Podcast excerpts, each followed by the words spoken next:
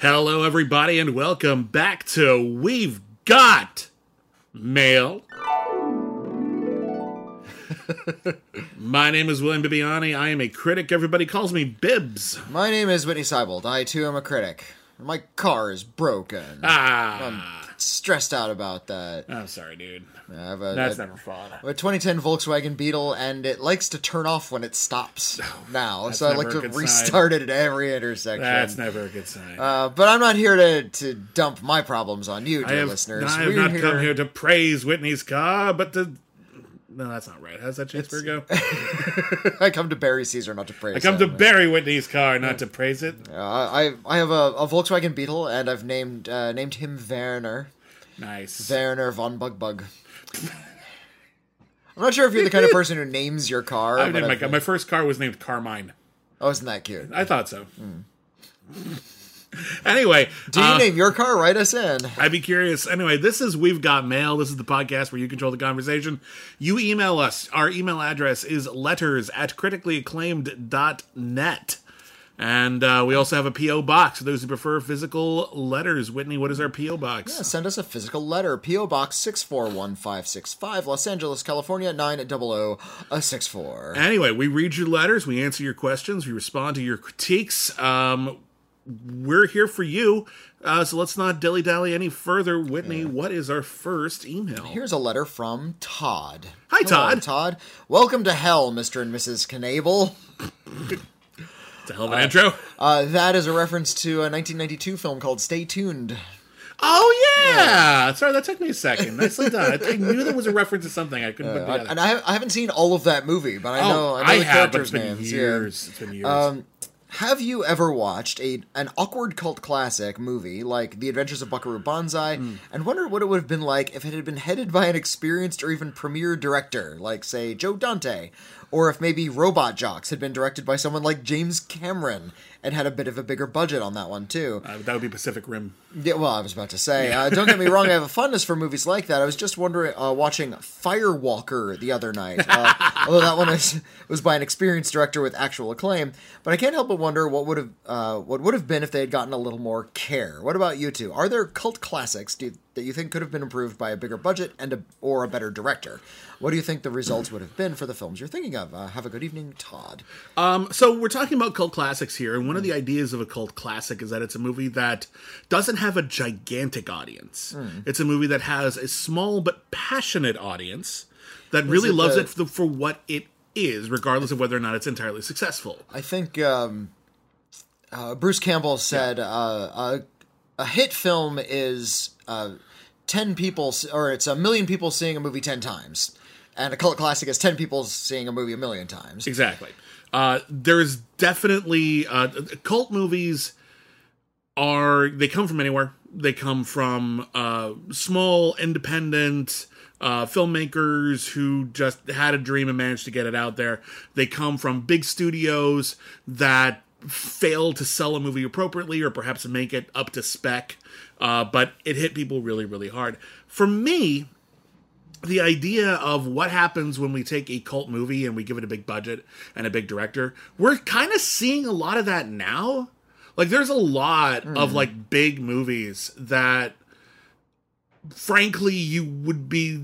The, it feels like this should be a, a one million dollar production from the nineteen eighties. Mm. I, I think the well, first movie I can remember thinking to myself, I can't believe this is a Hollywood movie. This feels like a cult movie. If it was a cult movie, it would be beloved. Uh-huh. But because it was a big Hollywood movie, people went, oh yeah, and then they sort of moved on with mm. their lives. Uh, and that's actually Snakes on a Plane. Oh, there you go. People yeah, that, were, yeah, it, that, that should have been made for like. Half a million dollars. Exactly. It's it's a movie starring Samuel L. Jackson. He's escorting a witness from, I think, Hawaii to the mainland. Mm. And along the way, in order to kill the witness, the gangster uh, has released... like hundreds of poisonous snakes and like sprayed pheromones on them so that they go completely wild on the plane. And now Samuel L. Jackson has to kill all these snakes mm. on the plane. Uh, when that movie came out, there was immediate interest from a cult-like uh, uh, audience. Well, and the, who were the interested title in, uh, yeah. definitely helped. And that's the way they used to sell these cult movies was yeah. they'd have a really lurid title, yeah. some a really awesome, uh, you know, poster art. Yeah. Uh, and no script or movie yet. Yeah. Uh, they just sort of sell this idea to a lot of local cinemas, and a lot of uh, like Z-grade producers could throw something together really fast yeah. and sell it and give it to the theater right. already sold. This may or may not be good, but by God, you will see Snakes on a Plane. That's mm. the idea.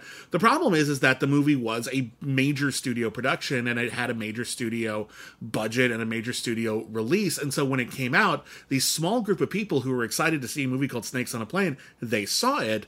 But they weren't enough to make it a gigantic hit. Uh, so the movie ultimately kind of underperformed, and nowadays I don't even think it's generally considered a cult classic. So what well, I'm concerned with... What is I, the, I appreciate about Snakes yeah. on a Plane in particular is when that uh, sort of momentum began to build, yeah, uh, they decided to make it more like an exploitation movie. They went back and shot a few scenes. Yeah. Uh, some fan uh, heard that Samuel L. Jackson was in a film called Snakes on a Plane yeah. and improvised the, the motherfucker line. Yeah, the line, I've uh, had it with these motherfucking snakes yeah. on this motherfucking plane. Uh, that wasn't in the original cut of the movie. Nope. They went back and shot it because that was such a good idea to and the filmmakers. And you can tell the lighting is a little different on yeah. Samuel L. Jackson in that shot. Um, it's and they decided to add a little bit more violence. You notice yeah. that the sex scene has nothing to do with the rest of the movie because they shot that one separately. That's all B-movie stuff. Yeah. That's all, like, legit, we're going to cobble something together and make it more lurid as we go, as uh, ideas come to us kind yeah. of stuff. That it got a major studio release in mainstream theaters was the bizarre part. Indeed, and I feel as though that ultimately kind of hurt the movie. I feel like there's a lot of movies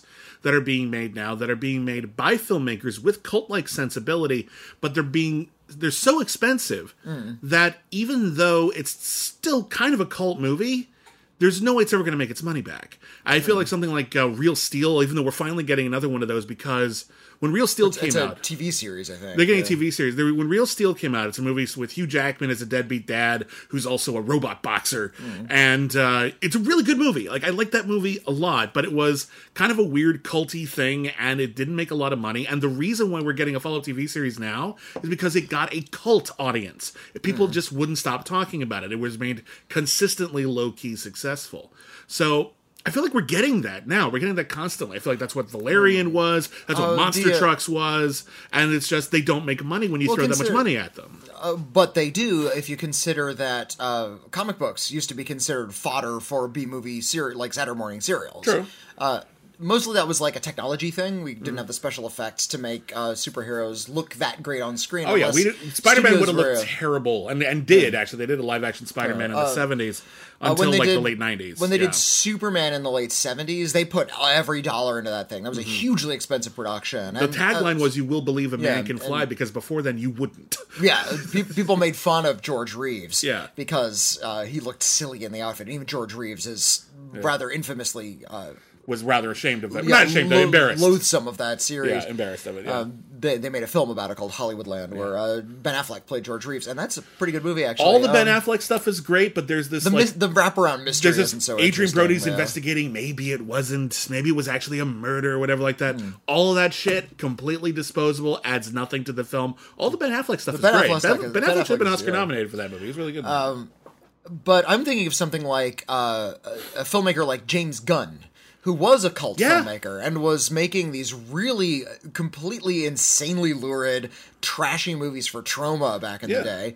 Uh, and now he's he, doing that shit, and, and he's do, doing well with it, actually. You're well, right. he's, he's making a lot of money with it, yeah. uh, and he, he made, like, Guardians of the Galaxy and also The Suicide Squad, yeah. the second one, not the, the first uh, one. And Peacemaker, he's doing that now. It yeah, probably I've, has I've much more of a lurid sensibility. I haven't seen the T V show, but uh, when you look at those movies, I think they're kind of hurt by their big budgets. Mm. Uh, that kind of dirty sense of humor and dark sensibility yeah. benefits from feeling like somebody's getting away with something. Yeah. That they're slipping it to you around the mainstream rather than being filtered through a big studio. Yeah, I agree. I think uh, I think we, we put way too much um, we, we we put too much emphasis on money yeah. and just in general. And I think if if you're willing to meet a movie at least part of the way there, movies don't need to be cussed nearly as much as they do. Oh, goodness, no. And I think that there's a lot of charm and there's a lot of excitement to be found when you're watching a movie that's trying to do a lot with a little. Mm. And I would also argue that the idea that, like, oh, wouldn't Robot Jox be better if James Cameron did it? I disagree. I think a lot of the times the appeal to something like Robot Jox isn't just that there are robot fights. Mm. It's that they're being made by someone who is eccentric and quirky and actually yeah, interested in making a movie like Robot Jox at a time when no one else was interested in putting forth the effort to so, making a movie about giant robots fighting each other in nineteen eighty-nine on a very low budget. And I'm sorry, those robot fights look awesome. Those robot fights are amazing. Like the rest of the movie around it, it's kind of just okay, but the robot fights are amazing. I, I actually kind of like the like it is really low budget, but I yeah. do like the world that they managed to construct. Uh, yeah, there's definitely good stuff in it. There's, just, there's like yeah. a, a lot of little uh, like Verhoeven details in the background. Yeah. There's a lot of posters around saying "Be sure to reproduce, have a lot of kids." Like yeah. there's something wrong with the population of the planet. Yeah, uh, and there's one scene where uh, one of the main characters is invited over to dinner, and they're saying, "What are we having?" We're having meat tonight. Real meat. Real meat. And, and it's, it's a, one hot it's dog. It's a single hot dog and this giant pot of, like, pot of stew. So there's, like, a little bit of a dystopian element yeah. to that movie as but well. I just feel like if that was very mainstream, you probably wouldn't have those eccentricities that make Robot Jox exactly, interesting. Exactly, exactly. Um, yeah. Like, maybe if you got uh, Joe Dante to do it, but I, that's, you know, one, so many of them. There's one cult filmmaker who I feel like would always have benefited from a bigger budget, and that's Don Coscarelli. Yeah, uh, yeah he, that's fair. I, I like Phantasm a lot. I think he did well with what little he had with Phantasm. Yeah. But you watch something like uh, The Beastmaster, or especially John Dies at the End, which especially is this, John Dies at this the big, end. epic sort yeah. of... Uh, dimension-hopping thing with, like, creatures in multiple dimensions and people are taking drugs and hallucinating other dimensions. Uh, that's straining against the limits of its budget. It's supposed to be, like, gigantic kingdom halls and all the rest, and yeah. it's just, like, people walking through a park. What, what about the opposite? What if mm. there's, like, take take a lot of the cult... We're talking about cult movies that are kind of good on their own terms. Yeah. There's a lot of cult movies that are kind of good ironically. They're yeah. kind of... People are appreciating them, perhaps not on the level on which they were intended, but at least they're appreciated. Mm. Take, take the works of, for example, the majority of the works of Ed Wood. Okay. Look at something like Plan nine from Outer Space. If Ed Wood had money... Had, like, time and money. If he had actual time and money to make that, mm. that would probably still be interesting because it would still be Ed Wood making it. And he still yeah. is a very weird storyteller. But I kind of would have been fascinated to see what Ed Wood I, could have done with money. I would like to see, like, Ed, because if Ed Wood had a lot of money, he'd be working probably for a big studio, right? He wouldn't just be some independent contractor. Like, probably not. Guy, probably not. Pro- which would mean he'd have a lot more studio oversight. Yeah. Which mean there would be a lot more interference on his script. That's true. A, there'd be a lot of people running, running doing, like, rewrites and punch-up mm-hmm. and all, everything, so... Demanding reshoots. The script would... ostensibly makes sense, because the way it is doesn't make a lick of sense. Right. And that's why we like it. That's a good point. We we like it because it's actually kind of shoddily put together yeah. and kind of nonsensically written. Yeah. The cult movies are kind of a an antidote mm. to the mainstream. Yeah. Um, and that's I think that's why we so need when, them. Yeah, I think that's so why we crave pour, them. When you pour you know? money into it, it Does, it doesn't really matter if the content is the same. Yeah. The sensibility is different. When you watch a cult movie, you're not only getting this quirky story of these weirdo characters mm-hmm. that wouldn't fit in a, a mainstream Hollywood film, right? But you also get that story, the sort of like sub-narrative from the filmmaker themselves. Yeah, you get that freedom. Also a qu- quirky weirdo. You get that freedom to not work by committee yeah. and make weird choices that would, may or may yeah. not work. Would Herschel Gordon Lewis have made something like, uh, you know, two thousand Maniacs? If he had had a big budget and studio oversight. No, he didn't want to. No, that's true. He, he only trying... made gore because it was the only thing way he could make money. Yeah, he could make money with gore. Uh, if would he have made money if he had made other kinds of films you've had money? Maybe. Who's yeah. to say what kind of filmmaker he would have been? Yeah. I'm really interested in the kinds of filmmakers who have had both small and big budgets. Mm. People like Joe Dante, who yeah. I think works really well with both. True. Um, Uh, then you have people like Sam Raimi, who I think is far more interesting when he has lower budgets. Agreed. Ditto Peter Jackson. I think Same. his his low-budget movies are a lot more interesting. Yeah. But then you have somebody like uh, Spielberg or James Cameron, who function a lot better when they do have unlimited budgets. That's true. They they yeah. do... When they have every tool in the toolbox, they're yeah. able to create something a bit stronger than... I mean, granted, they made amazing stuff when they were working on low budgets, yeah, but, but they, they never... They never let technology make them complacent. They always pushed. Yeah. And I yeah. think that made them exciting. I agree. Anyway, uh, I, thank, I would yeah. love to see uh, the cult film, the low-budget cult film that George Lucas makes today. I know. I I, I, I feel like we lost George Lucas at I know. some point. Like I he agree. made he made Star Wars and he just disappeared. Well, he produced a lot of interesting stuff. Like with, he, with Lucasfilm, he did, but I think yeah. Lucasfilm was. Still running on the steam of, of the success of Star Wars. Mm. So a lot of the things he produ- a lot of the things he produced uh, were very reminiscent of Star Wars stuff, like yeah. Willow and Strange you're th- Magic. You're thinking about the big the stuff, though. Stuff. I'm talking about the little stuff, like Mishima, uh, Life in Four Chapters. Oh, was that a or, Lucasfilm? Yes, it was oh. a Lucasfilm. Or uh, take it back, uh, More American Graffiti, which is a very ambitious and artistically sequel. Uh-huh. Um, Twice Upon a Time, which is a very unique mm-hmm. uh, animated film experience. Um, they, oh, he, I know he, he produced he, quite a few interesting things. He produced Red Tails. That Red was like Tails, a, a historical is, picture, so yeah, which is not an adventure film. No, it's quite good, actually. Yeah. I like that movie. It's, um, it's pretty good, yeah. Yeah, dialogue's, right. dialogue's a little corny, but I feel like yeah. that's fine. Um, yeah, it works. Anyway, we should move on. Thank you for the letter. Mm-hmm. Hopefully we answered that to your satisfaction. I realize yeah. we took it in a slightly different direction, but we have a different take on the idea. Uh, Here is a letter from Tim. Hello, Tim. Hi, Tim. Uh, hello there, Bibbs and Rockmeister McCool. Oh, you can call me Rockmeister McCool. Please. If you wish. Call him Rockmai. Um, I hope this finds you in good health. Ish. Yeah. Uh, I'm I'm not sick. I'm just exhausted. I'm, ah. I'm tired. I'm sick and tired of being sick and tired. Mm. Um, I had a question about film producers and oh. Oscar discourse. Ah. I personally don't really pay attention to the Oscars, but I'm connected with film Twitter and get a lot of movie news and discourse that way. Recently, I saw people bringing up an argument I've seen before but hadn't really considered. The argument slash question is, how does it make sense that a film can win Best Picture, but the director may not win Best Director at the same time? Ah. I googled this a little and learned that when a film wins Best Picture, the producers take home the award. This is true. Mm-hmm. Uh, I can see how this makes sense, but I also realize when I'm thinking about a movie and all the talented people working together to make it happen, I, perhaps many people, like many people who engage in this discourse, never consider the producer, mm-hmm. nor have I ever con- uh, had, had a friend who said, yo, you should see this film. It's produced by blank. Um, I've said this on occasion in reference to movie studios like Blumhouse, but not individual producers. This is a blind spot I hadn't really noticed before. My mm. questions are twofold. Do you feel that producers ought to get much more credit, recognition, or fame for their work? And what are your thoughts on the the director deserves credit for Best Picture discourse? Uh, thanks for all the hard work you do in making your podcasts, Tim. Uh, yeah, no worries. Those are two kind of different questions. Uh, so which one do you want to take first? Um, I guess let's talk about uh, sort of the, the Producers Award.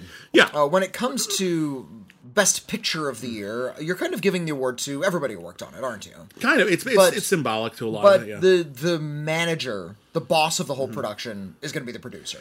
Indeed. And uh, there is no Best Producer Academy Award. That's what perhaps, Best Picture is. I know. Perhaps it should be called that, but mm-hmm. then we don't really have Best Picture. Well, it's it's you have Best Direction, mm-hmm. uh, and the Best Picture would be Best Production, yeah. wouldn't it? Now, a producer is a bit of an amorphous thing. There are a lot of people who are producers and do different jobs or take on different responsibilities. That's why oftentimes there are many producers. But a producer's job, essentially, is to put together the whole production mm-hmm. um, and to basically say, hey, let's make this movie.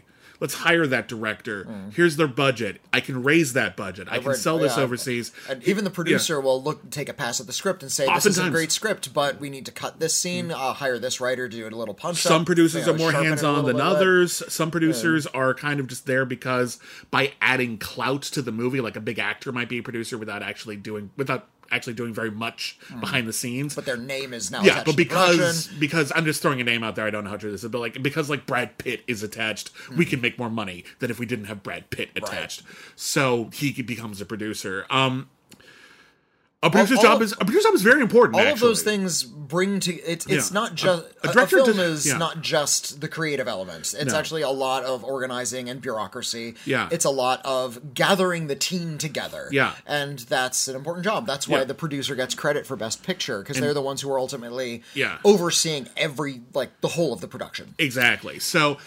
Whether so, so, and often, and let's also be clear here, especially in larger productions, directors are often also the producer on the picture. Mm-hmm. Not universally, but often. Uh, so, mm. James Cameron, for example, won Best Director for Titanic and then proceeded to win a producing award for Titanic. Mm. Also happens. Um, but so that, that's not always the case. No, uh, it is not always the case. Sometimes the director uh, is only interested in the creative element, and mm-hmm. that's what the audience is responding to. The yeah. direction, the editing, yeah. the uh, the cinematography, yeah. the acting. Yeah, Best Producing as like a, an award is a much more industry award. The mm-hmm. audience doesn't really... Uh, they know how the film came together, but they don't necessarily know the work that went into that. Whereas almost every other Academy Award... Best sound. Well, I can hear that. Mm. Best costume design. I can see those costumes. Best acting. I can see that performance. You don't necessarily see a person who wrangled a location we weren't supposed to be able to get, but made a lot of deals in order mm-hmm. to make that happen, and money exchanged hands, and also uh, they were able to get a cinematographer out of a previous contract or something. Like, there's a lot of things mm-hmm. that go into making a movie that a director so, uh, shouldn't have to worry about because they're exactly. worried about telling the story. They're they're, they're making they're shooting the script. They're yeah. busy making the movie itself. And now, to be fair, there's uh, a lot of crappy producers who will oh, goodness, basically yes. just throw their name on a project and be shitty about it, or will sometimes ruin a film. There's also a lot of crappy directors, a lot of crappy actors. There's crappy people um, at any job. So, with uh, with the Avengers series, that's changing a lot because yeah. the individual directors, I think, matter less to those movies mm-hmm. than the producer, and that is a man named Kevin Feige. In that particular uh, instance, yeah. yes, that's, because I think that's right. th- that that series of films is, mm-hmm. and you know, I'm. This is old news at this point, but yeah. they're produced like a, ser- a television series yeah. where each individual episode might have an individual director, but they are strung together as if they're going to connect to a season finale eventually. And, yeah. and that's the way what Kevin Feige is overseeing. Yeah. The story and the arc and the characters and everything, the way all of these stories are interconnect, aren't being written by a, a single ambitious screenwriter or a team of screenwriters. Yeah. They're come together by Kevin Feige, who well, then hires the screenwriters. Let's, let's, let's not give him too much credit. He's got a whole team. But regardless, well, yeah, it, he's, yeah. the buck stops there. When you say something like, oh, I never go see a movie because it was produced by a certain person, if you'll go see anything M C U, mm. you will.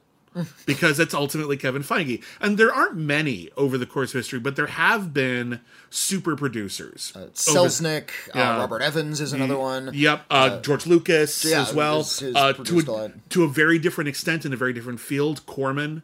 Mm. You know, Corman's name is, yeah, like, has a yeah. certain uh, schlock and imprimatur. Uh, and of course, back in the old days of the studio system, you brought up Selznick, uh, the producers ran the whole studio. It was basically the studio that was going to mm. win that award. So, um, so yeah, there's Best Picture goes to that figurehead type role mm. that may or may not include the director. Multiple so, producers are usually awarded for every single film. And in fact, there's oftentimes, mm. there's actually a limit. I think it's like three. Unless there's, like, extenuating circumstances. Like, a maximum of three producers can get an Oscar right now. Yeah. Um, but, uh, so, yeah, there's more this, producers than that. But this goes to uh, the second part of the question, which is, why aren't directors awarded for Best Picture? Yeah. It, because it's a completely different discipline. Directing is. is a very specific art. It's... Yeah. We like to... We're still really stuck in a lot of modern discourse on auteur theory. We are. The idea that uh, there should be a single author mm-hmm. behind a film production. And yeah. It's a collaborative is, medium, but there's one person There's one person who's going to ultimately have all the creative say. And uh, since it... Since at least the nineteen fifties, it's yeah. been sort of the... primary way of thinking about the movie as the director is the one author, is the final author of the yeah. thing. We like I've to think heard, of it like, oh, it's Steven Spielberg's West Side yeah, Story. Um, it's John Carpenter's Halloween. There have been movements in the past to get uh, directors credited for Best Picture. There have also been uh, efforts to get the screenwriter's name above the, the yeah. title of the film. So instead of, instead of going to see Steven Spielberg's West Side yeah. Story, you'd be seeing... Uh, Tony Kushner's West Side Story, because he was the one who wrote the screenplay. And there are a few one. very noteworthy screenwriters who've been able to get that, people like Neil Simon. Yeah. Like, Neil Simon's The Odd Couple. Like, mm. he was just that well-known, that well, kind of uh, thing. Uh, Arthur Miller's The Crucible. Uh, Ke- kind of Kevin thing. Smith is another one. He's sure. better, better known He's also his, a director. But he's yeah. directing, but he's better known for his writing. Uh, yeah. I... I For better or for worse, Joss Whedon is another one of those yeah. people. He's best known for his writing than his directing. Yeah, fair enough. Because uh, his directing but, is... is okay at best. Uh, I mean, he he he did a, a completely competent job on that Avengers film. He yeah, made. The, did, fir- the first one. He he he he, he made he, he made, made a, that a, thing work. I, I'll give him that. But at the same I've, time, I've descri- I've it's not an impressive yeah. cinema. It's just he kept all the pieces together, yeah, which yeah. is it's, no it's small big, feat. Big but it's slick entertainment. Yeah, I'm just um, not super impressed by his directorial like la- storytelling talent. Style, he just yeah. he just kind of got out of the way and let the characters do what they did. Yeah, uh, but. um Yeah, the direction is a different dif- discipline from writing, is a different yeah. discipline from acting. Uh, Best Picture is going to be all of those uh, mm. disciplines put together, hence Best Production. So they give it mm. to the producer because they're ostensibly the ones who got all those elements together. Right. A uh, lot of people are saying right now something to the effect of... Um, Like, uh, oh, Dune was nominated for Best Picture, but, but Denis Villeneuve hmm. was not nominated for Best Director. What? Did the movie direct itself? Yeah. And what do you know what I'm not hearing is people say, they're like, oh, Nightmare Alley was nominated for Best Picture. Hmm. Guillermo del Toro wasn't nominated. Did Nightmare Alley direct it? Yeah. No, you're picking your battle. Yeah, yeah You're picking true. your battle. And to be fair, I'm not a huge fan of Dune. I'm going to say this right now. Hmm. I don't think the storytelling in Dune is anything more than clear, which, to be fair, is not a small feat given how complex Dune is. It's impossible, I will impossible give you to that. tell kind of story. I will give you that. Mm. It's a complicated story, and he made it clear. I'm also not very impressed by that. I think that's kind of like the baseline you could ask for. But what I will say in the case of Dune, that's an impressive production. Mm. The scale of it. The the the the the the impressive cast that they put together, all of the production that they put together, every single aspect of the production is impressive. The thing that I'm least impressed with in that movie is the storytelling. So ultimately, that one makes perfect sense to me that Denis Villeneuve wasn't nominated for Best Director, even though the picture was. If he was nominated, would be would I be mad? Eh, maybe, mm. but I'd be in the minority on that. But I think in that case, I get that. I think that is more impressive from a production angle than from a directorial angle. Because ultimately, I see nothing in that movie that I... Basically, if you said, hey, what would a Denis Villeneuve Dune look like? I imagine that. Like, I don't... Exactly it's that, basically yeah. exactly what I expected him mm. to do with it. And while that's not... It, it's not incompetent or anything. It's not bad per se. I'm also not terribly impressed by it. Whereas yeah. I was impressed when he did Arrival. I think Arrival is done with so much sensitivity mm. and so much nuance that I think sometimes Denis Villeneuve doesn't feel the need to get to. He's a very literal filmmaker mm. in a lot of ways. That I, I, I feel like in that is. case he really pushed himself in and fact, he actually really he, deserved an Oscar nomination for that, which he got. He he was the perfect director to do another Blade Runner film because yeah. he and Blade Runner's director, Ridley Scott, mm-hmm. uh, are both uh, master stylists who are only going to be as good as their screenplay. Yeah. Uh, they they don't really care about the script or the story. They're going to yeah. shoot the scene they think looks the best. And to be fair, I want to make this abundantly clear. Mm. When I talk about, like, oh, Denis Villeneuve, you know, maybe didn't, if him leaving him out of Best Director isn't so bad. Mm. Um, it's also important to remember that Denis Villeneuve is nominated for Best Picture, for Dune. Because he produced and, it. and Best Adapted Screenplay. So he's covered. He still might actually get one of those. Like, he's definitely yeah, been honored for his yeah, work. We, we uh, do need to... We're going to finish off this conversation yeah, we gotta, in a second, we but uh, that, yeah. we, we do need to remember that when we do get into these ar- heated arguments about the Oscars and, and yeah. what should and should not be uh, nominated, mm-hmm. we are just uh, playing fandom games. This is the Ooh. who would win in a fight. This is James it's Bond versus in- Indiana Jones yeah. uh, versus James Bond kind of conversation. Yeah. It's Except it's actually kind of happening. Kind of, but the, the point is, we're just we're we're picking our fandom, aren't we? Yeah. This is just fandom conversation. Yeah, and it is. It is a popularity and contest, and that's fun. Yeah, I'm have not, those I, conversations. I crit- there's a lot of things that I criticize that I still am able to enjoy on some level. Mm. The Oscars are one of them. There's a lot to criticize with the Oscars. I still enjoy the conversation about them. Yeah. It's easy for me to get wrapped up in it. Same thing with um, I don't know, talking about Disney. As a corporation, Disney does a lot of things that I think are entirely worthy of criticism, and in some cases I think are just ab- abhorrent. Mm. They also produce a lot of works of art from a lot of different people, and I think some of them are really great, and I can talk about that, and I can appreciate that. So, it's complicated. It's a complicated uh, uh, dynamic there. But in any case, I hope that answers your question. Um, yeah. There's, it's, I, I get that it's weird, but um, yeah, hopefully that covers it. What do we got next? Uh, here's a letter from David. Hello, David. Hey, David. Um, uh, dear Bridget and Whitney, I f- uh, hope you fine gentlemen are both doing well and staying self- safe and healthy. I loved your recent review of uh, Joachim Trier's The Worst Person in the World. Oh, cool. And in person, your discussion of how it's a great movie about what it's like to be in your twenties. Whilst I did, didn't absolutely love the film overall in the way that some others have, I one aspect I really did love was its depiction of the quarter-life crisis point in one's life. Yeah. As someone who has just turned twenty-six years old, ah. uh, it's, uh, is single and is suddenly seeing all the people they grew up with either getting married or having kids, this movie hits points in a hard yet moving way. Uh, I liked your comparisons to Frances Ha, one of my favorite movies, mm-hmm. and Metropolitan, a film that has been on my watch list for a while. I wanted to ask, what other movies about being in your twenties do you love and recommend? I feel like Kelly Reichardt's Old Joy, mm. although I'm one hundred percent certain, uh, I'm not one hundred percent certain of the characters' ages, also fits nicely into this category, as does uh, another Noah Baumbach film, Mistress America. That's mm. that's one I would actually recommend. Oh, I actually yeah. really like that movie a lot, um, yeah. But I'd love to hear any similar suggestions that I can uh, add to my watch list. Thanks for taking the time to read my letter, uh, thank and thanks for all the amazing weekly shows you gift us with. Best thank you so David. Much. Well, thank you. Yeah, and that's actually a really good question. That's something that people didn't used to talk about the quarter-life crisis very mm. often when I was growing up. It kind of took well, me by surprise when I was in my it, twenties. It's a, a, re- uh, a phenomenon that only recently was given a name. Yeah. This sort of uh, mid-twenties malaise of... Uh, uh, lack of confidence over your lack of success mm-hmm. to your point, your life up to this point. Well, for me, in my particular case, what it felt to me was like, and, and your mileage might vary, and if you're young enough that you haven't oh. hit this yet, get ready. Uh, but for me, uh, you know, I I was in school. I had structure until my mid to late twenties. And then when I was now on my own devices, and it's basically like, okay, cool, here's your diploma.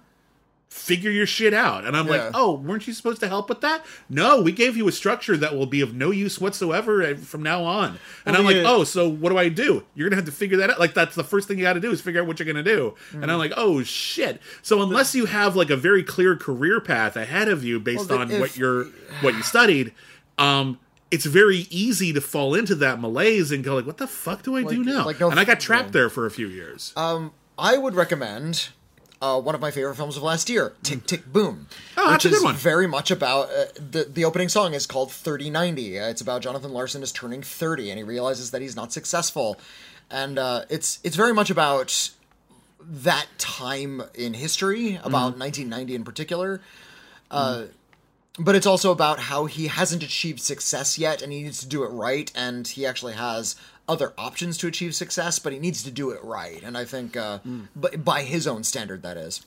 Um, I, a film I have often uh, related to, even though I think parts of it have aged poorly, but um, there's an undercurrent of truth, I think, in Kevin Smith's Clerks.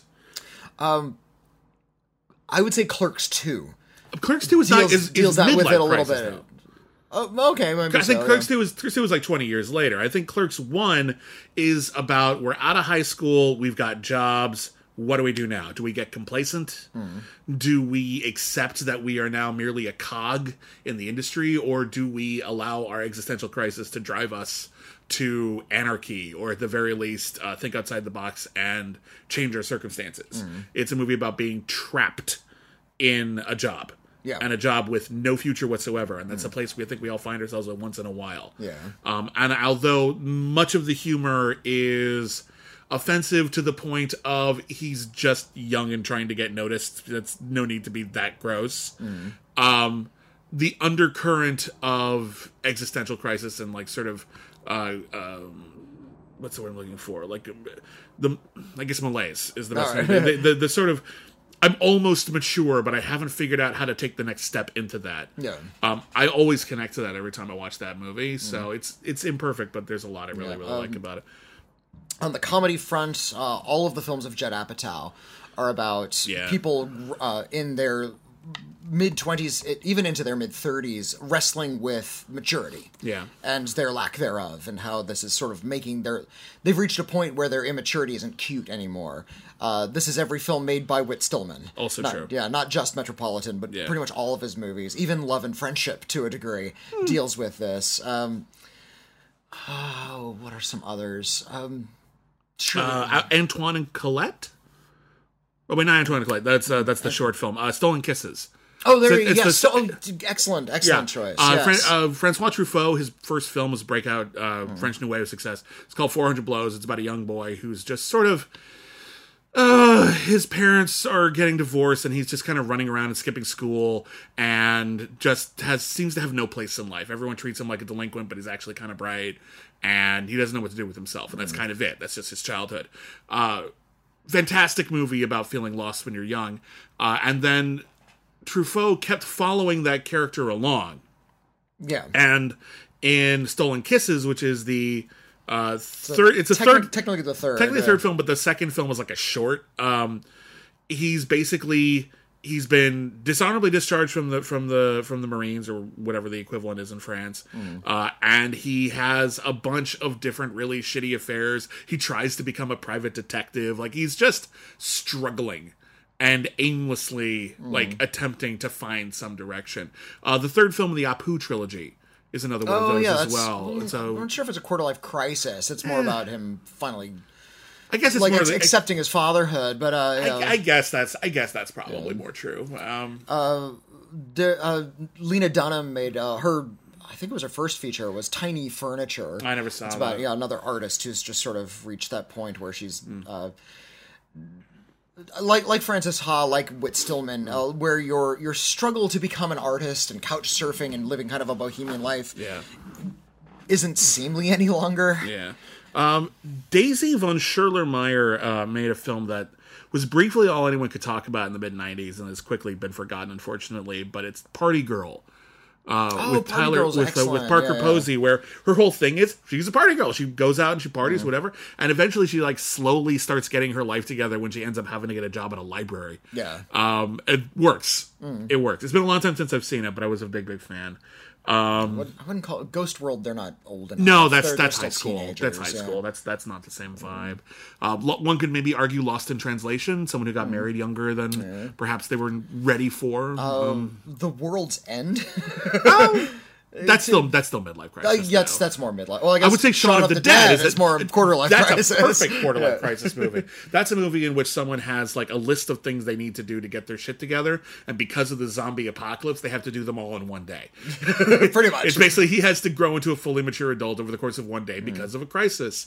Uh, that's why I love. That's why I still think that's arguably Edgar Wright's best movie. It's really grounded in something yeah. real, even and, though the humor is very silly. And, and to continue with Edgar Wright, he also yeah. made a film called Scott Pilgrim versus the World, yeah. which is very much a quarter-life crisis movie. It's not a movie I like. Um, mm. I actually have a lot of major issues with that movie. I think the manga works uh, better than the movie. I, I'm sure it does. I, yeah. I haven't read the comics, but uh, yeah. the, the the movie condenses things to the point where it's kind nothing, of, nothing kind of has senseless. A, nothing has emotional uh, there's, resonance there's a, because a, it all a, happens too fast. A streak of bi- phobia that I just hate in that movie. Mm.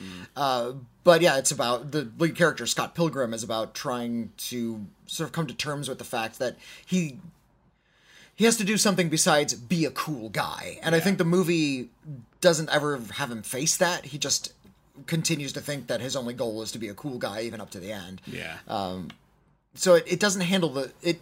Presents the crisis, but it doesn't present like maturity or change. By the I agree. End. I agree. I think it's a. I think it's a flawed film. Mm. Um, great style, but not necessarily great. The style is amazing, and the cast is great, and it's hilarious. But I don't like it. No, I can appreciate that, and you've you've won me over over the mm. years on that. I used mm. to be really high on that movie, but now every time I watch it, I think about it from your perspective, mm. and I'm like, yeah, this isn't very. This isn't actually all that great if you think about it. It's just it just looks really cool. Mm. Um, yeah, I, there. So there are plenty of movies out there yeah. that do look at. Uh, the experience of being in your mid-twenties mm. and the fear you feel that mm. you're oh. not far enough along. Five Easy Pieces. Yeah, I guess so. Jack Five Nicholson Jack Nicholson is like this workaday guy. He's got un- unimaginative uh, relationships. He's got like shitty down-to-earth jobs. And what's interesting about it is over the course of the film, you realize he's actually yeah. like a piano, he's, he's a piano prodigy yeah. who is running away from his talent. Mm. Um, and that's an interesting example of that. It's interesting the way that they sort of introduce that mm. over time, where you sort of get used to the idea that you know this guy, and what you really don't realize is that, no, he's actually like a wunderkind. Mm. Um, I don't know, that movie's really great. Um, anyway, hopefully those, that gives you some examples. Uh, um, yeah. Well, uh, let's move on, I guess.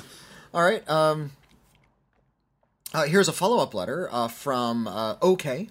OK oh, wrote hi. into us. Um OK was going to start um, a film club, like a film club, and I think this is a little yeah. bit of a follow up on that. So let's let's follow up. Uh, Dear Bibbs and Whitney, I guess it's still OK to call people dear on letters, but I guess you find it quite weird uh, if I met and I would be doing it to your faces. Hello, dear. Well, but that doesn't matter, and it's not why I'm writing it. I wrote earlier about my potential movie club at our local culture workshop. I had it my practice section with it on Tuesday the eighth, mm-hmm. and it went really well. Yay! Hooray! Uh, Though I was nervous about it, I was able to get into it, and people seemed to respond quite well to my presentation. Also, one of the best things was hearing people laughing during the movie I chose. It gave me a really nice feeling of community. Hmm. As I told you in my previous letter, the film showed me the practice session was Disney's Steamboat Willie. Uh, I didn't do a ton of research for us because I tried to keep it more fun for me, especially considering I don't get paid for it. Right. But I spoke about how the film was considered the first successful cartoon with synchronized sound, and a bit about how during the production the animators were doubtful of a cartoon with sound working. But based on the feedback I got... Uh, got my presentation did, and it did indeed raise the enjoyment of the movie for the people who are allowed to see it and focus on the things that made Steamboat Willie a success and a classic. I attached some slides from my presentation. Oh, cool. Some, some images on this email here. Uh, Uh, just in case you're curious. Of course, it's in Finnish, but I think the picture can give some idea about what was going on. Also, to explain the color scheme in and the pig, I used similar graphics on my YouTube channel. Uh, anyway, I did get confirmation today that as long as I, I just attend the training to the end and feel myself ready for it, I will get to start to do the actual group when the next period starts, when the culture workshop starts. That's great. Um, the period lasts for five weeks, after which there's a week of planning, and the next uh, period and groups usually operate once a week. Uh, next period is at the turn of the month, so I'll be back quite soon. Hmm. Uh, for my first period, I've already started to think about films to show. Hmm. Uh, it's surprisingly hard to decide when yeah. you want to show a diverse group of films that so many uh, to as many people as possible and that they would feel comfortable to join for at least one meeting. Currently, I'm thinking of showing the following. Uh, number one, Hayao Miyazaki's Castle in the Sky. Oh, for its choice. Influential animation, I hear about... a. a And I don't hear about it as often as some other Studio Ghibli films. That's an interesting choice, because people, yeah. a lot of people love Hayao Miyazaki, but that one doesn't get like shown very yeah, often. You don't see with the audience very often. Spirited Away, or Princess Mononoke, or Kiki's Del- or uh, Totoro. Or Totoro, more, yeah. more common, yeah. So that's a, that's an interesting choice. I like that choice. Yeah, it's also based on uh, uh, Gulliver's Travels. It's, Castle, oh, you're right, it is yeah. actually a little bit, yeah. Sorry about that, yeah. Um, In a roundabout way, but yeah. yeah. Uh, number two, The Harder They Fall, because ah, it's fucking awesome. It is fucking awesome. uh, one of my favorites of twenty twenty-one uh, that I just wanted to share with people. Uh, number three, Akira Kurosawa's The Hidden Fortress. Mm. Uh, I have this nice Kurosawa Samurai collection of Blu-rays and figured Hidden Fortress would be a fun place to start uh, for its Star Wars connection, because yeah. Seven Samurai is way too long, and Rashomon is a bit too rough uh, with its assault scenes. Yeah, that's not for everybody, yeah. yeah. yeah. Um, Whereas hmm. Hidden Fortress is a little bit...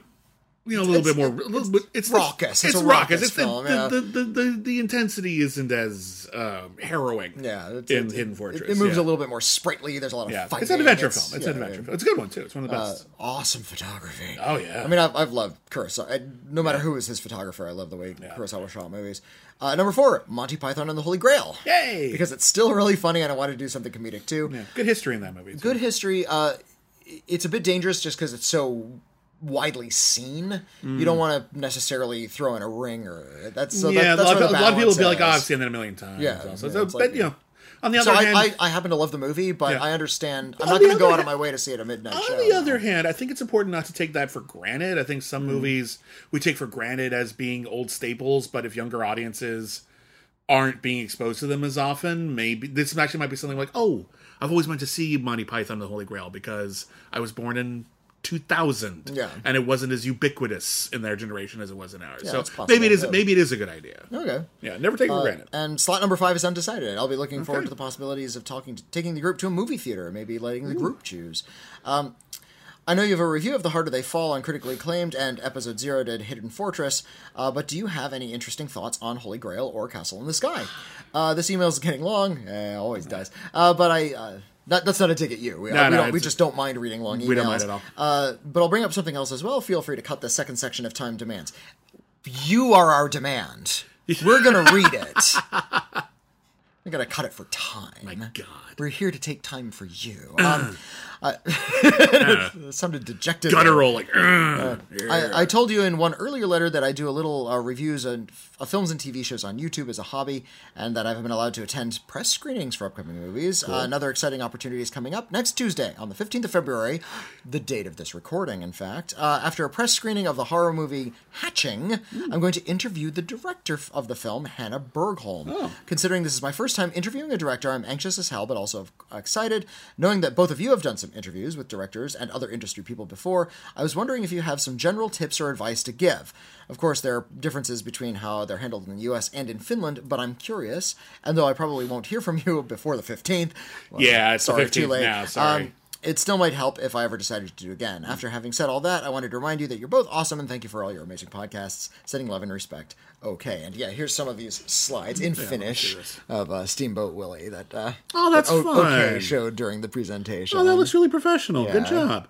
Um, real fast, let's let's because I actually really do like the the second prompt, which is how to interview people, which is something mm-hmm. that I was very chagrined to discover when I got into this industry. There's like no book about that. Oh goodness, no. There's no like textbook about how to conduct like a celebrity interview, and I was very frustrated. And so I've paid attention my whole career, and I've paid I, I've got some thoughts on that. Uh, real real fast though, we did actually talk about Monty Python and the Holy Grail pretty recently when mm-hmm. we did our Iron List of the best movies based on T V shows. Yeah. Uh, so you can hear some of our th- thoughts there. In short, um, it's one of the funniest movies ever made, but one of the reasons why it's great is because it's actually steeped in a real awareness of British history, mm. both uh, actual historical and mythological, and uh, they they mined the silliness and ridiculousness mm. and unfairness of history for some real vicious yeah. satire. Some of my favorite comedies are dumb comedies written by very smart people. Exactly. Um, feel the same way about Futurama. Those are all science nerds, and you can tell. Yeah. Um, one of the writers, his name is Keeler. His last name is Keeler. Yeah. Uh, he likes to write his name into the, into the scripts. The, they're visiting the planet Saturn. They're sailing across the rings. There's a little sign next to the gap in the rings that says, "Mind the Keeler Gap." Uh-huh. That's a, a joke on Mind the Gap uh-huh. for, that you hear on the British subway system. Right. And the Keeler Gap, which is the name of that actual gap in the rings. Oh, that's funny. And it's also the name of the screenwriter. So, wow. it's, so it's a triple joke. A lot of work um, in there. Smart people thinking these things ahead. They know a lot about shit. What was and, the other movie he asked us to talk about? Uh, the other one was... Uh, was it we Castle did, in the we Sky? We did the Heart or? of the... Yeah, Castle in the Sky. Yeah. Because it's one of Miyazaki's less talked about movies. Yeah. Not not that it's not celebrated. It did get distribution. It was on you know yeah. retrospectives and screenings and it just doesn't. It, release, just, it never really inspired the same fan base. I suspect that's partly because it doesn't really have like a lot of breakout characters. It's got a really mm. awesome robot in it, and mm. I love the Sky Pirates. Yeah, those are really really fun. But I would argue oh. the Sky Sky Pirates and Porco Rosso are even more fun. I'll I'll say this: it was my first Miyazaki. Oh, I, uh, my uh, roommate in college was head of the anime club, so I got you know a little bit privileged information. So I got to yeah. see Castle in the Sky, uh, like right before or right when Miyazaki mm. was becoming a household name in the United States. So I got to see Castle in the Sky like in ninety-six, which was like shortly before uh, Princess Mononoke hit stateside, mm-hmm. and. um What really impressed me was the flight. That's all. Oh, that's yeah, Miyazaki's thing. Awesome. He just yeah. loves. He's so good at capturing flying through the air. Yeah. I don't know how he does it. Live action films yeah. get shots of actual planes don't do it in the same way. Agreed. Yeah. Like uh, and like he does a lot of that in Kiki. Uh, yeah. There's a lot of flying scenes in all his if movies. If I if I ever directed a Superman movie, I would tell the V F X department mm. look look at everything he has. Every, yeah, watch that's all what flying Miyazaki. Looks like. Yeah. Okay, I don't want anything that doesn't look like this. Uh, and of course. Um, Kind of his big personal masterpiece, uh, The Wind Rises. It's about uh, the, a designer of airplanes yeah. uh, uh, that were ultimately used for nefarious purposes. Yeah, it's a very but, difficult uh, film in a lot of ways. But, but it's, which it's, which, yeah. which is why I like it. I but, know. Uh, yeah. you know, the, the morals are not so clear-cut in that movie, yeah. but it's also very calm and placid and full of love, but it's yeah. also advocating something that was very destructive. Yeah. Um, not, but, you know, no, knowingly doing that. It's no, not, like, it raises it's not propaganda. Questions. Yeah, uh, but yeah, I think Laputa, uh, Castle in the Sky, that, mm. which is its original f- full title, yeah. uh, which takes its name from Gulliver's Travels, uh, does that flying stuff really, really well. Great. So when somebody's on an engine that's barely like it's just a plane engine with like little yeah. wings on the side, and they're kind of like revving the engine to stay up, yeah. and you think they're going to plummet any minute, you feel that in your gut. Yeah, uh, there's a lot of those beautiful visuals, and when they finally get to the Castle in the Sky, mm-hmm. uh, there's. This very lush, peaceful, like placid feeling, this mm-hmm. garden-like feeling to wandering through this ruin. And yeah, that robot is is part of that ruin. Very fun. Um, regarding how to interview a filmmaker, um, okay, yeah, this is this is a great question, and we do not mm. get asked this enough because not enough people get the opportunity to do this, and I wish more people did because it's mm. really illuminating. Um, when you're interviewing someone, you're trying to get them to reveal things about, in this case, their work. Mm. Which means that your questions, if you do nothing else, the best advice I can give is to try not to ask yes or no questions. Mm. Don't ask, like, was it difficult to shoot um, on a boat? Yeah. Because the answer is probably yes. Mm. Because then you'll have, just have to ask a follow-up question. Just say, tell me about the difficulties of filming on a boat. Mm-hmm.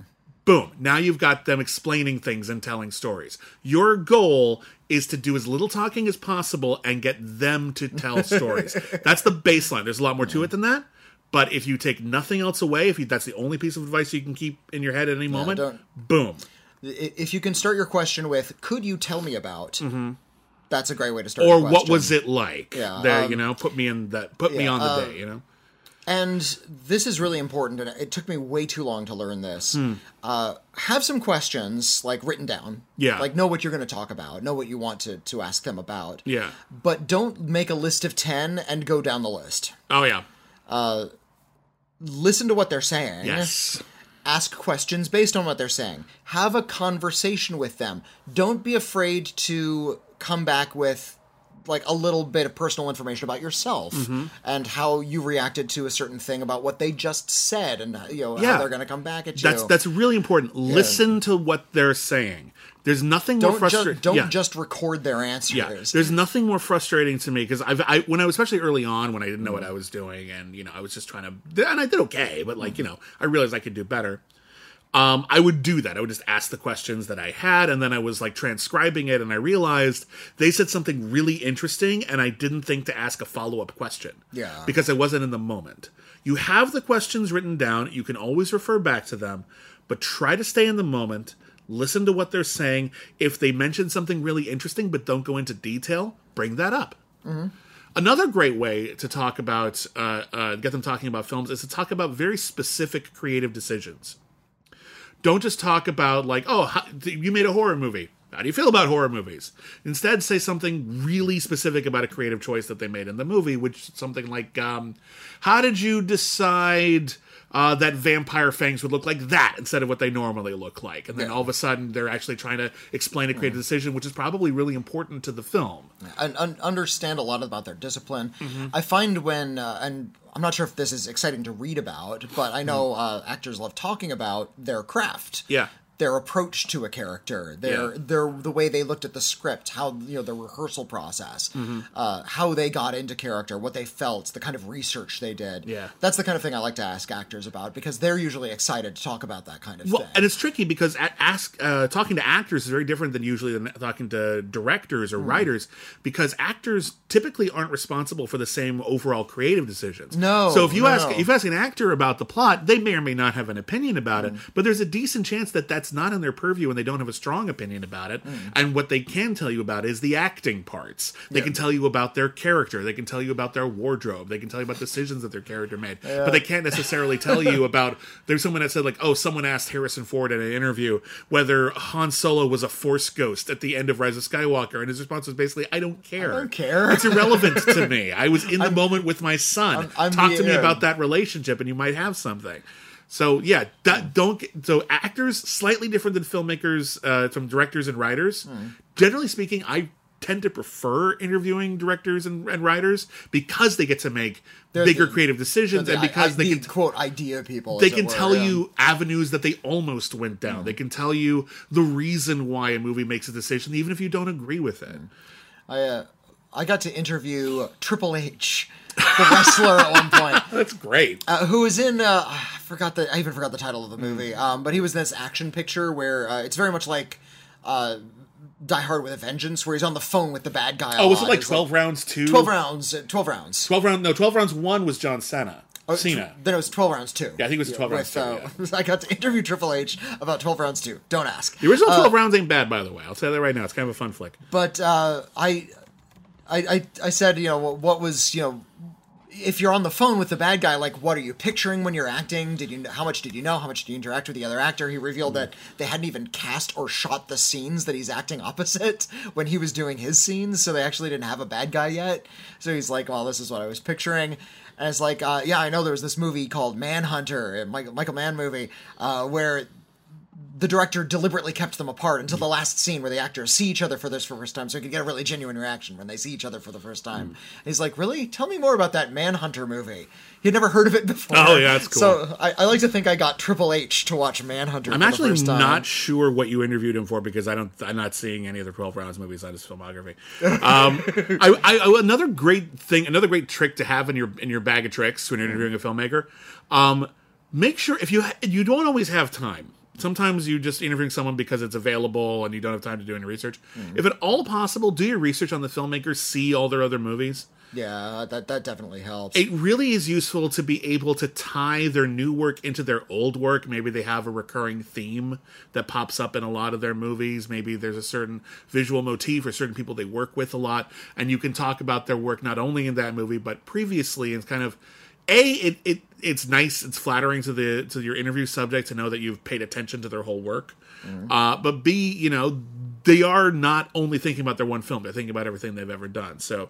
Um, that's really useful. But if you can have a question in your back pocket that's kind of a fun one about something they've done in the past, mm. that's also great. It kind of gets the... Because a lot of the interview questions they're going to get for any press tour are going to be pretty much the same thing over and over again. You know, where did this idea come from? What's it like working with so-and-so? Mm. Pretty boring, honestly. They, they have the same answer. They've given the same answer. The answer doesn't change. They've been it twenty thousand times. But if you can ask them something weird... Um, I interviewed... Uh, William H. Macy once. Here's a good example here. This was before all that mm. college scandal stuff came out. Oh, but, my goodness. Yeah, um, but uh, I interviewed him for a different movie, and I asked him, because William H. Macy is one of those actors who, back in the eighties, before anyone knew who he was, would just pop up in things every once in a while. Mm. And he was in one of my favorite movies, uh, Barry Gordy's The Last Dragon. He played like a stage manager in that uh, Kung Fu Blaxploitation film. Great movie. Please see that movie. And he's only in like one scene. He's like one scene. He? Yeah. He's like one scene. But every time I watch that movie, I would be like, oh yeah, I forgot what William H. Macy's in this. And he is wearing, Google this, he's wearing the silliest coat. Like the most absurd, mid-eighties, bizarre color scheme. And, and he's not coat. Like a bizarre character. No, no, no, it's no, just no. the guy wearing this weird coat. And I just, I just, I had to, when I, I had to take a moment, and I was just like, so listen, while I have you here, I have a couple minutes left in our time. Um, I remember you in The Last Dragon. And he was like, oh yeah, that was a long time ago. And I was like, cool. Tell me about your jacket. And he was like, let me tell you about that jacket. Because he remembered that jacket. That jacket was the most absurd thing I think I've ever worn in a film. And I wish I'd stolen it because it cost more than they paid me. Wow. So if you pay attention to little stuff like that and you can bring that up, it's really, they remember and they want mm. to tell the stories. So that's... Uh, Hopefully that's something you can work with. So, but the biggest thing of all, if nothing else, mm. no yes, no questions. Get them talking and listen, mm. and ask follow up questions when appropriate. You'll be glad you did. Yeah, uh, and uh, and this is also important. Just relax. Yeah, you, they're people too. They're just people. They're just people. Yeah. Uh, you know, th- if, if you get dazzled or a little bit starstruck, yeah. uh, that's I mean that's fine. That's yeah. kind of natural. But yeah, it happens. If you just sort of approach them like a person you're going to have a conversation with, you're yeah. going to give a much better interview. There, there's an attitude. I, I you, got, you can't go overboard with this because you don't want to be rude. Mm. But I think it's something to remember when people are on a press tour, when they're like talking about and promoting their movie, um, they want to come across well. Mm. So. You don't have to impress them. They're kind of here to impress your audience. Mm. So you just have to give them a forum for that. And and keep this in mind. And this is something that Grey Drake taught me. We, we've talked about oh, Grey, great Grey, trick Grey, Grey Drake's uh, sort of tricks. Um, One of the great yeah. interviewers. Period. Grey Drake. She, just she is absolute she's genius a, at a, it. A, a complete star. Uh, yeah. Uh, f- first of all, talk to them by their credited name. Don't you don't have to say you know, Mister or Miz You, you, if you're talking to Samuel L. Jackson, you say hello, Samuel L. Jackson. Say their whole name. Yeah, it's a great way to name. Sound formal without yeah. going through that rigmarole of like, oh, don't call me Mister Jackson. Yeah. Samuel L. Jackson. Great way to talk to somebody. Hello, Samuel uh, yeah. L. Jackson. Boom. But uh, she pointed out that if you're going to have ten minutes with an artist or uh, even more so a celebrity. Mm-hmm. You're not gonna crack them open, okay? You're not gonna get the big. You're not gonna get the big scoop. Yeah. You're not gonna get a big long story. You're not gonna yeah. get some behind the scenes you're not anything. Get, yeah. You're not gonna don't, make them cry. Don't not... don't try to get them. It's not worth it. It's not worth it. Just get to the end of the interview. Just have, have fun. A, have fun with it and have a yeah. conversation. If you're having fun talking to them, mm-hmm. other people probably will yeah. too. Just try if, to even and try if you to have and, like yeah. a thirty minute podcast. Yeah. You're still not gonna get the you're big. Probably scoop. Not. Don't feel like you have. It's not to about that. Dig. It's not about that. It's mm. not about scoops. And I realize that's probably not what you specifically, the person who wrote mm. in, is asking about. But like, it's not about scoops. It shouldn't be about scoops. If you have interesting things to talk about and they give you something newsworthy, great, all the better. But you cannot be fishing for that. A, they know you will. Mm. They're you'll get their guard up. Yeah, they'll be like, oh, this person's just fishing for news and they don't care about me as a person. Boom. They don't do that. Mm-hmm. All right, they'll they'll just put their guard up, and then you've lost any opportunity you have to get a real conversation out mm-hmm. of them. It is not worth it. Uh, they'll, just, they'll they'll give you the scoop if they want to. Yeah, like so I, there are some like actors or filmmakers yeah. who are eager to talk about like certain like things, Kevin Feige. Yeah. He does it less now than he used to, but he understands that everyone giving getting an interview with Kevin Feige wants some news about Marvel, mm. and he was good with the tease. He knows how to mm. say something in such a way that here's your headline. You know, yeah. you, you know, you want a headline. Here's a, here's did, something cool. You know, you you got to ask him about Motormouth at one point. I asked him about uh, that was not a headline, but yeah, I got no, to ask him about no, Motormouth. But, but he gave a very diplomatic answer. I remember, I yeah, I remember. I got some scoops from him about uh, Spider-Man. When Spider-Man was just a twinkle in Marvel's eye, I got scoops about Thor. I got mm. I got scoops, and I got them directly from Kevin Feige because I talked to him about the creative process, and they came up organically. Okay, um, that's the best way to do it. Don't just say, "Tell me about Spider-Man." Mm. Say something about like. And, and, and he'll, he'll give us canned yeah. answer, which is, oh, just hang on. Yeah, but if you, you know. ask something kind of specific in an odd way, something like, okay, so you've got Spider-Man, congratulations. Um, Spider-Man's costume has been done multiple times in live action, and you probably don't want to do the exact same thing all over again. How do you approach that creative challenge? Oh, there you go. Boom. Good. Good so yeah. even if he doesn't have a specific, I'll tell you what we're going to do, it's going to be amazing, he's talking about a creative decision people are interested in in the future, mm. and you got that. Yeah. So at the very least, you have something. Mm. Boom. Um, anyway, long conversation. We could go on and on and on about it. Hopefully yeah. people found this interesting. Um, I, I I remember, again, when I started interviewing people for, for this job, um, I had nowhere to turn to other than a few people I know in the industry, including Gray Drake, yeah. who was wonderful, by the way. Um, so I'm very, I'm very sympathetic to people who all of a sudden have been asked to interview someone and don't know the... the etiquette or the mm. best way to go about it. So hopefully that helps. Yeah. Um, anyway, and but I hope you had a great time. I realize this is coming too late to be helpful, but mm. hopefully next time it'll be even better. And I hope the first time was wonderful to start. Yeah. It, and you can start strong. That's yeah. easy. We have time for one more. One more. Okay. Uh, here's a letter from Kevin. Hello, Kevin. Hi, Kevin. Um, to the two wonderful fellows at Critically Acclaimed. Oh, uh, Who, who, I don't know. They, yeah. well, do we have other people I th- here? I think you're one of them, William. No, no, no, no, no, no, no, no. I'm a piece uh, of crap. It's Lu- Luca and uh, oh. Luke and the and it's Luca and Michelle. Lu- Luca and Michelle. Okay. Uh, first, uh, even if my question isn't used in an episode, I did want to express my gratitude. Thank you for all your hard work. Oh, thanks. Not only has your thoughtful analysis and sheer love of movies brought me joy and deepened my own movie-watching experience over the last few years, it has also helped me in my own professional trade. I am a oh. Methodist pastor. Oh, wow. Uh, while my seven years in theological schools were good and expensive, uh, listening to good critics like yourselves break down art out loud and discuss elements of effective storytelling has been very educational. Huh. Uh, listening to your conversations has helped broaden my perspectives and consider the creative choices one makes when crafting a story. My My weird job involves a lot of reading and reflecting on stories, in my case, ancient scriptures, yeah. and then trying to find creative wells to retell or share what I find with others in the hopes that that will uh, help us all discover the divine within it. So we can then discover the divine in our lives and world. Uh, you could say that each week I have to create a kind of theater for my community, so I very much treasure going, getting to hear your conversations about stories being told in the theaters of our larger culture each week. Thank you. Yeah, um... I, I, I'm Methodist, and I, yeah. uh, I I I get to see that every week. You know, how how is the the story yeah. going to play out uh, when That's you're cool. dealing with this, essentially the same source material. Yeah. Um, but anyway, uh, he says, okay, on to my next question slash discussion mm. topic. If you were given the task of teaching a class on the history of the last century, but could only use movies as teaching material, what movies would you make your list? Ooh. Let's say there can be three to five movies per decade. Oh, jeez. Oh, okay, that's a huge question. That's a huge question. We can, uh, we're going to spitball, but we're not going to come but, to any uh, meaningful... Luca, uh, would you mind not climbing the screen? But he continues, uh, for a little context, my ten-year-old son was learning about World War One in uh. his school term and inspired me to start looking for movies from that era we would watch together to help him gain some deeper understanding what life in the world was like at the time, and also, hopefully, to expand his movie horizons beyond his typical choice. Choices. Right. I'm guessing All Quiet on the Western Front isn't a modern ten-year-old's first choice. Of no, I would I would recommend for World War One, mm. Joyeux Noël.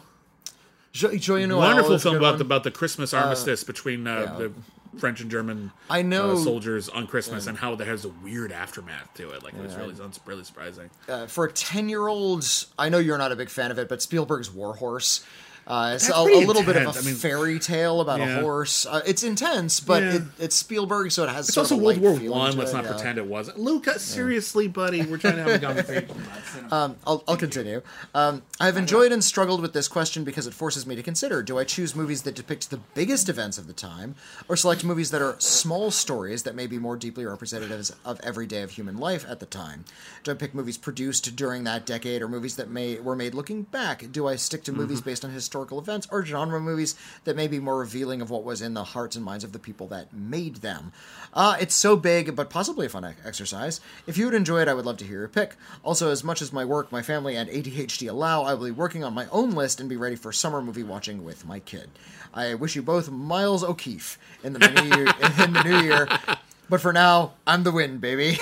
Kevin Lester. How much Keefe is in this movie anyway? Miles O'Keefe. That's an M S T three K reference. Well done. Uh, first off, thank you for your email, and thank you for the very kind words equating what we do to what you do as a preacher. Now, I may not be a person of a particular faith, mm-hmm. but I have a lot of respect for spiritual guidance and spiritual leaders, and yeah, using stories that have been told in the past to teach valuable lessons about how to live today and make things that are mm. old seem fresh and new to people who might not otherwise feel a deep connection to it is very important to me. Yeah. So I appreciate that on that level. I think that's wonderful.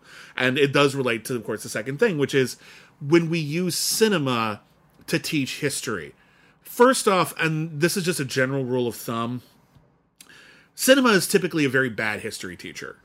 Uh, for a variety of reasons, just it it, it is and it isn't. When you're well, when you're looking for an accurate depiction of events, yes, it's not great. That's my point. Uh, but when you're looking for general attitudes, yes, of the way we view certain events, yeah. then it's pretty par excellence. And that's what I was getting at yeah. here. So if you're just trying to get like idea of I want to learn about these events, you're not necessarily going to get mm. the best history lesson, but the best thing I think cinema can do is to put you in the shoes mm. of people living in that situation, in which case there are sometimes movies that are made perfectly within the exact time frame mm. that are actually very close to what was actually yeah, well, being felt at the time. But sometimes it takes a little time and a little perspective hmm. to understand that point in history well enough to tell that story properly. So you're going to uh, run into in movies. Fact, let, let that, me, uh, they're going to run into both examples, I think. Is let, let me run a parallel, if I may, sure. to the Gospels.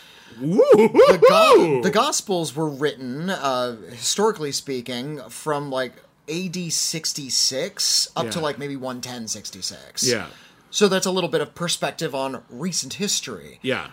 You don't go to the Gospels for a literal interpretation of facts. There's actually a lot of different perspectives from different authors. Yeah. The different uh, writers of the Gospels looked at the same events from different perspectives. Yeah, there's and actually if inconsistencies. You know a lot yeah. about sort of various sects within the Jewish faith at the mm-hmm. time, you'll see that there's a lot of different versions of Christianity kind of emerging from just the, the first four Gospels. Yeah. Just from the Gospels.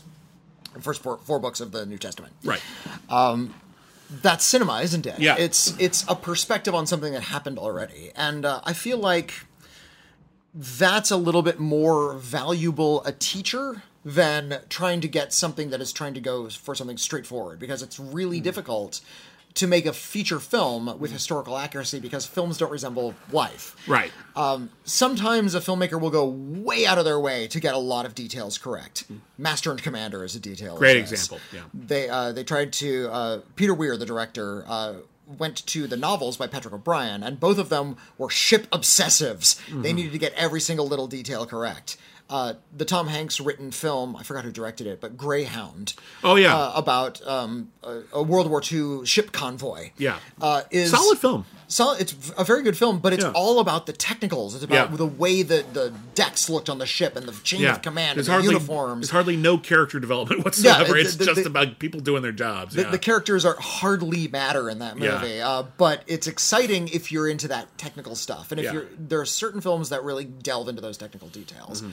Those are fine places to go for certain details about history. Yeah.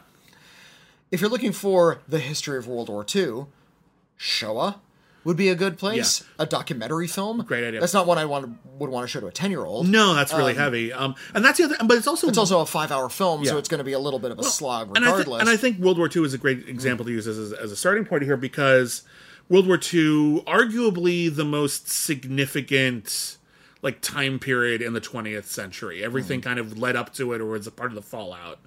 Um, However, let's say you want to, okay, you want to pick like two or three films to do the history of World War Two. I don't think that's possible, because there's multiple different, mm. very important what, what, narratives for, going on. First of all, what country do you want to? What take country from? do yeah. you want to talk about? Who's experienced within that country? Because, for example, even if you just want to talk about America, okay, cool.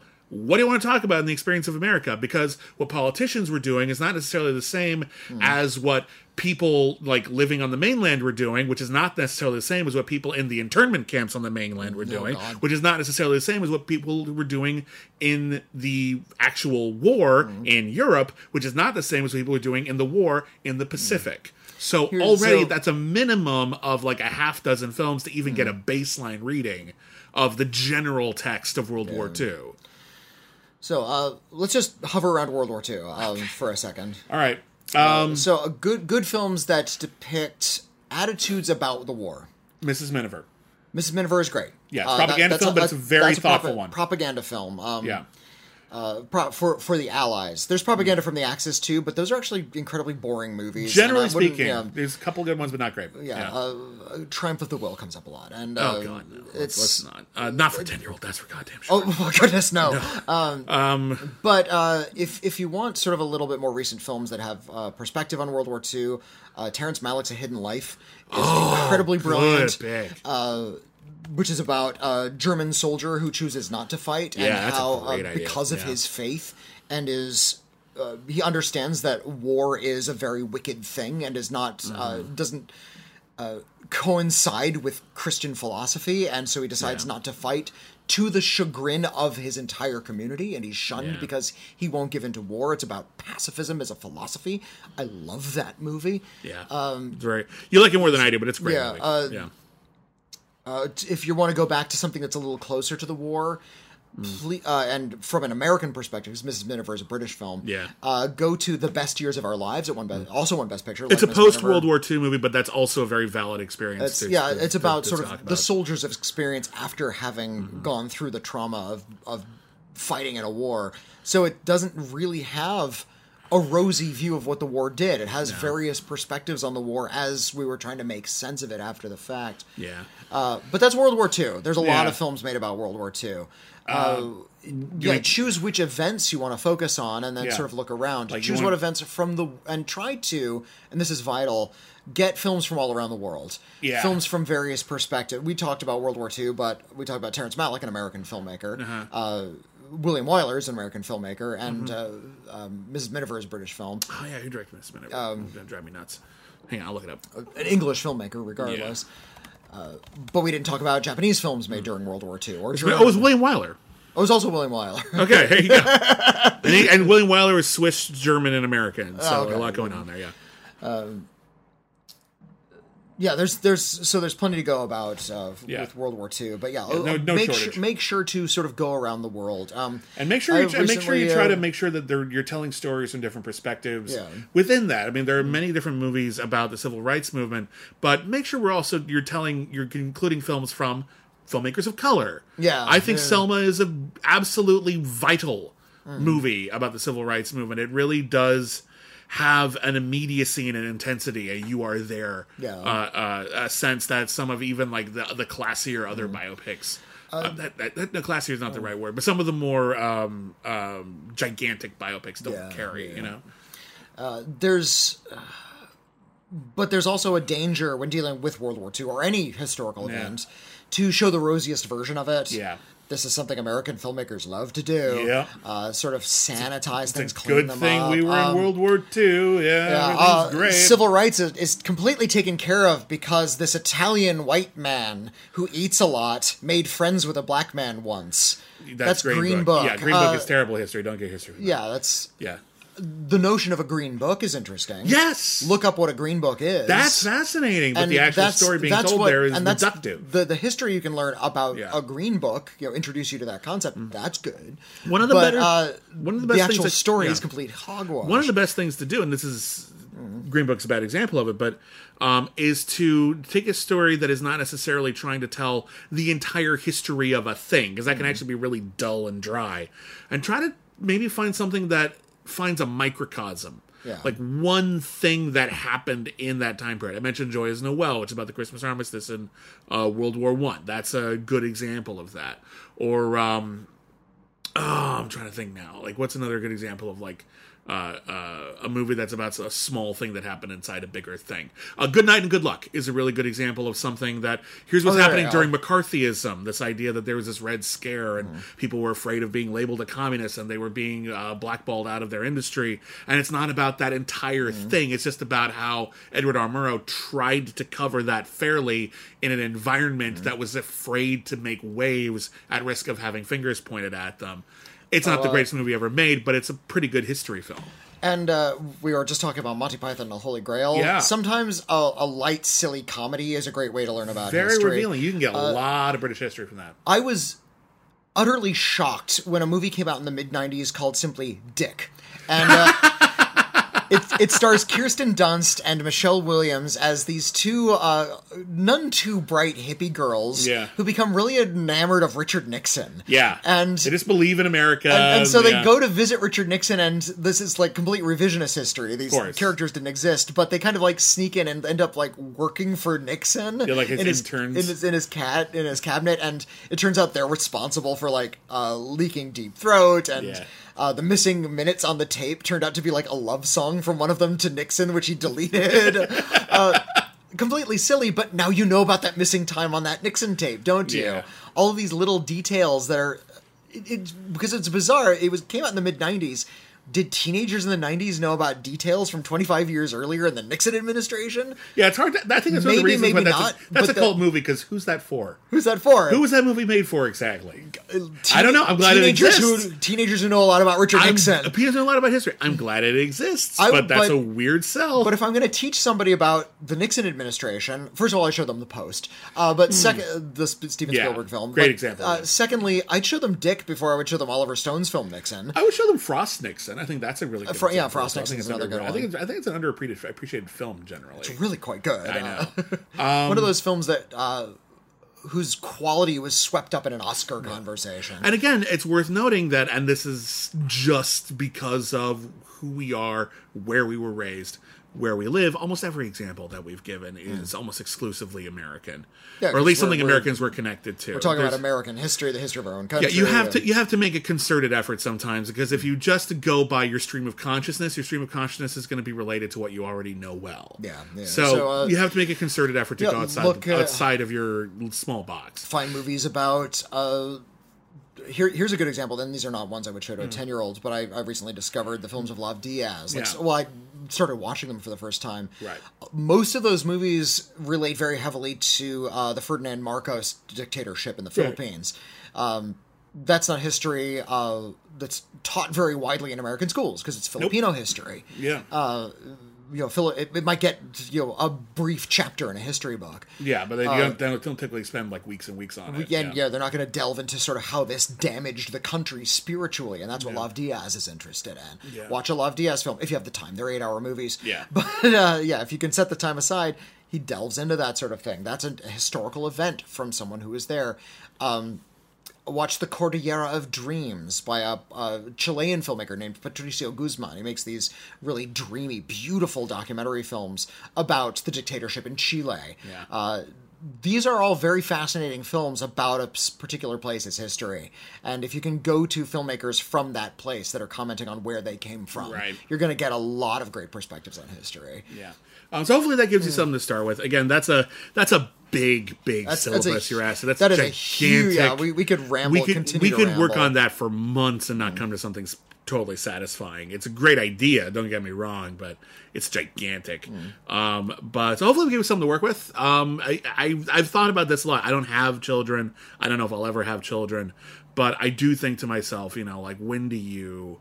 talk about certain things in history? When do you introduce certain mm. ideological concepts or philosophical concepts or mm. hard truths about the way the world works? You know, that kind of thing, and how yeah, the best dude. way to do that uh, it's, educationally it's, yeah. or artistically. You know, how, how how long is how long is Santa visiting your house? Exactly, that kind of thing. So that's um, it's almost it's almost a Santa's almost kind of beautiful as like a metaphor, really, for mm. just in terms of like we teach you to believe in things. Well, it's, you know, it's, you know that, uh, innocence in the garden, isn't it? Well, but there was, the, but there was. We just did a commentary track on our uh, thing for uh, the Hogfather, mm. and there was a point in the Hogfather, which is that Santa Claus uh, teaches you that lies are important. Yeah, that lies keep like because humanity it's little, itself is kind of a lie. There, there's there's a twinge of cynicism in there because uh, yeah. the, the speech is, you know, it prepares you for the big lies, big lies like justice and righteousness and yeah. you know. That there's things that are things that are we like to believe thi- in because to, they're uh, important to believe in, but they don't actually like physically exist. They only exist because we believe in them and we value them and we try to manifest them on purpose. It, it does imply yeah. that all of those things are lies, but I which think... which is a harsh way to put it, but it's, it's a harsh wrong. way to put it, but I think uh, the author Terry Pratchett was a little bit ambivalent about those things. Yeah. So, okay, maybe there's no real justice in the world. Like, mm. physically, you can't measure it anywhere. Mm. But it's incredibly important. Yeah, it's important that it that we and make it happen. And it's important, important that, we, that we keep on making it happen. It's important to have it as an ideal. And yeah. so, yeah, one can make that argument about a lot of things. But anyway, we're off on the, we're off the beaten path. Um, that is We've Got Mail for this week. Thank you, everybody. What amazing questions this week. Yeah, I got some like, good what a ones. Really cool one. Thank you so much. Thank you, everybody. We apologize if we didn't get to your email. We'll, of course, be back next week. Um... Feel free to poke us if anything is super time sensitive. Um, but uh, yeah, that's it for We've Got Mail. If you want to write in, our email address is letters at criticallyacclaimed.net. Whitney, once again, what is our uh, P O Box? You can write us in uh, physical letter, P O Box six four one five six five, Los Angeles, California, nine zero zero six four. And, of course, uh, we're on Twitter at Critic Acclaim. I am at William Bibiani. I'm at Whitney Seibold. We have a Patreon. That's patreon.com slash Critically Acclaimed Network. And in addition to getting a lot of exclusive shows like uh, Only the Best, where we review every single film ever nominated for Best Picture, uh, or All Our Yesterdays. We review every single Star Trek episode in order. We also have monthly hangouts with some of our patrons, uh, so that's another way to contact us as well. Uh, we have we need to schedule one of those actually really, really soon. Yeah. So uh, you haven't missed uh, February yet. That's still coming up. And um, yeah, I think mm. that That's it. that, no, no kidding. Wow. Okay, cool. Well, anyway, thank you, everybody, once again for listening. We think oh, uh, you're absolutely l- amazing. You have l- a thing? Let me plug my other podcast. Oh, by all means, uh, yes, yeah, it's um, important. Yeah. Uh, all about all of it. I was talking about Patricio Guzman and Love Diaz. Uh, the reason I've been watching some of these movies is because they're on Ovid, the uh, the streaming service, Ovid, O V I D, and uh, Ovid has a lot of deep-cut art house films, and thanks to the uh, resplendently intelligent B. Peterson, uh, she and I have a podcast together about Ovid. It's called All About Ovid, but spelled with O's. Isn't that cute? O L L O B O U T O V I D. All About Ovid. You cannot... Ah. Uh, you have to you have to spell it correctly to find it online.